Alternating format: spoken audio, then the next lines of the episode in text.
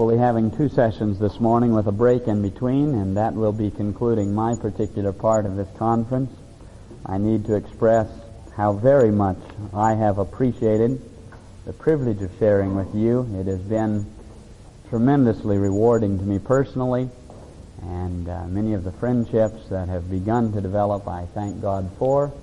Praise the Lord for some aspects of Him that I have discovered through each and many of you and appreciate your receptivity, your attentiveness, your honest and open hearts to receive God's Word. There is a principle of teaching that no one has taught until another has learned. And so the results of my teaching will yet be seen.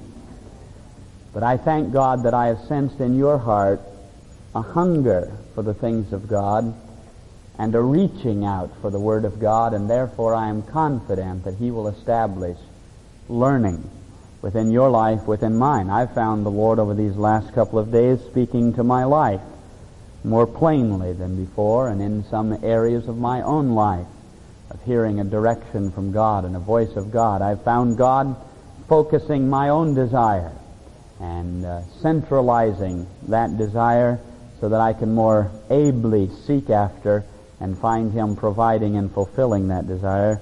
I appreciate particularly Bob Mapes and Pastor Cummings, Logan Cummings, for their invitation and their kindness to me, and I have counted that an unusual privilege and honor.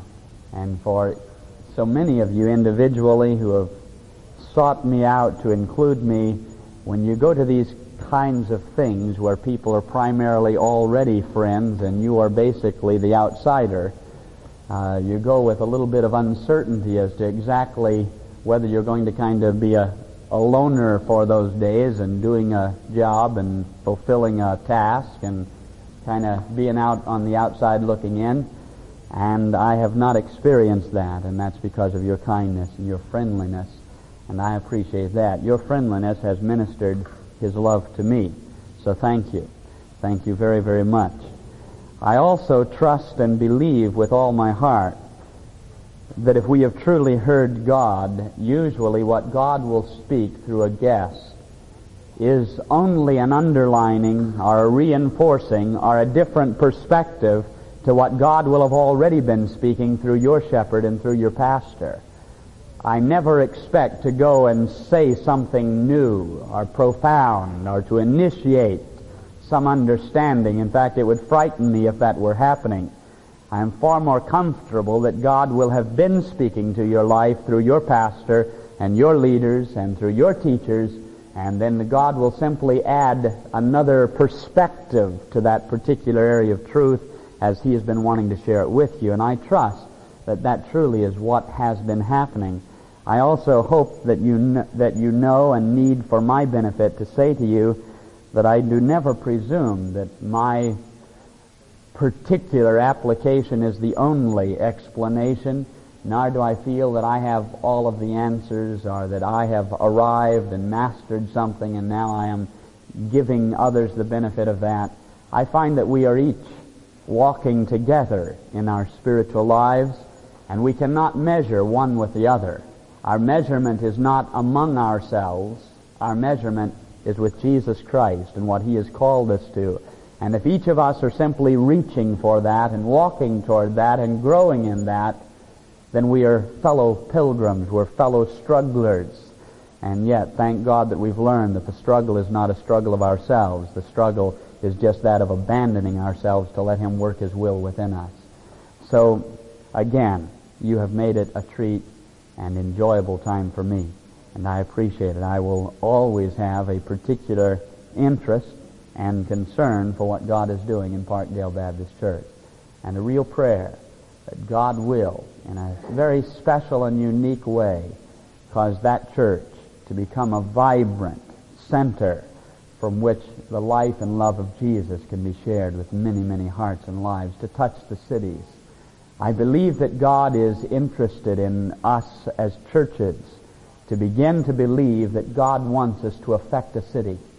Not just a few people here and there, even a few hundred people, but that God literally wants us to believe that He through us, when we're totally committed to Him, is able for, to allow us to influence an entire city and area. We are believing God that God will allow Trinity Church in cooperation and complement with the other fellowships in San Antonio to literally touch that city of over a million people. We are expecting that God will allow that to happen because that's His desire. We just simply have to put ourselves in a place where God can allow us to fulfill those desires for His glory. And I pray that that same will happen in the city of Corpus Christi, and it will happen through Parkdale Baptist Church to the unique dimension that God purposes for His life to be revealed through you. I want us to look back at the book of Ephesians, if you would. As you can see here on the board, we have added a couple of dimensions which round out what we have been sharing.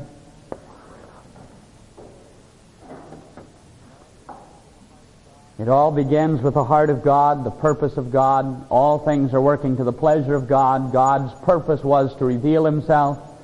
He has revealed Himself in many fashions. He is presently revealing Himself through the church, His body, the fullness of Him that filleth all in all. The church is to be a reflection of the fullness and completeness that is in Jesus Christ. The church is to be a revelation of the wholeness and the perfect unity that there is within the, within the, the Godhead Within the Trinity, there is no competition, there's no rivalry, there's no jealousy between the Father and the Son and the Holy Spirit. If we are singing of the Holy Spirit, Jesus doesn't get jealous.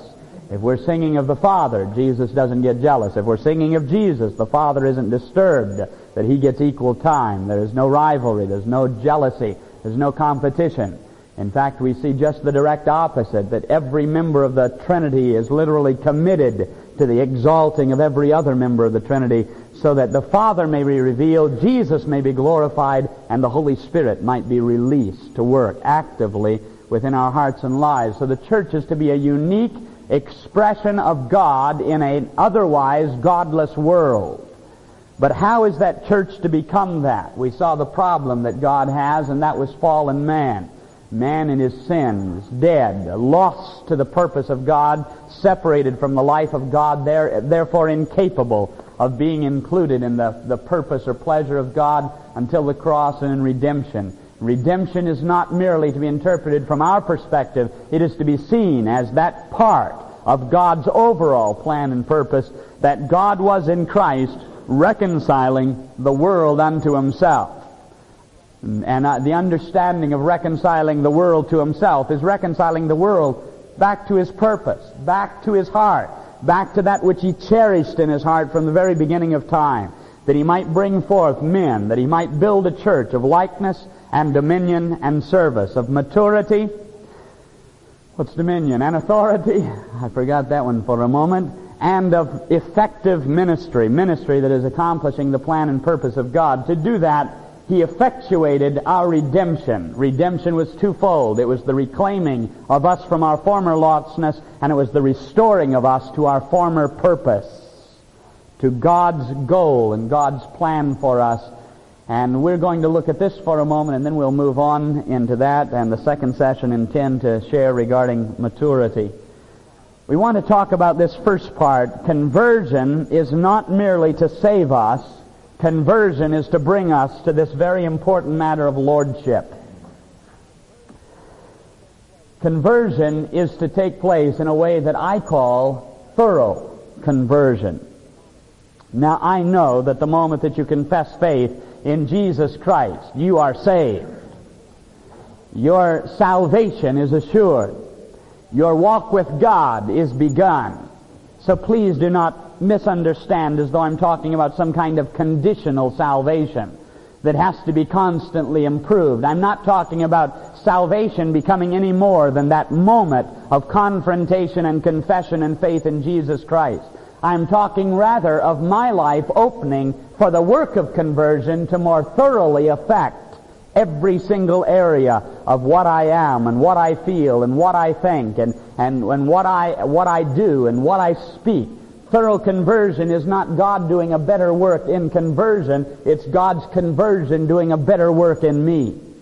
I think all of us can look back and view that at the beginning of our walk with God, we thought that we were as wholeheartedly sold out to the Lord as we could conceivably be. But as we walked on in God, and as we come to understand more and more of His Word, we came to understand that salvation was a much broader work and a much greater work and a much deeper work in us than we had ever first conceived.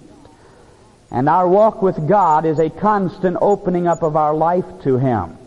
Salvation is that moment of confession and trust and faith and acceptance, receiving of Jesus Christ as Savior.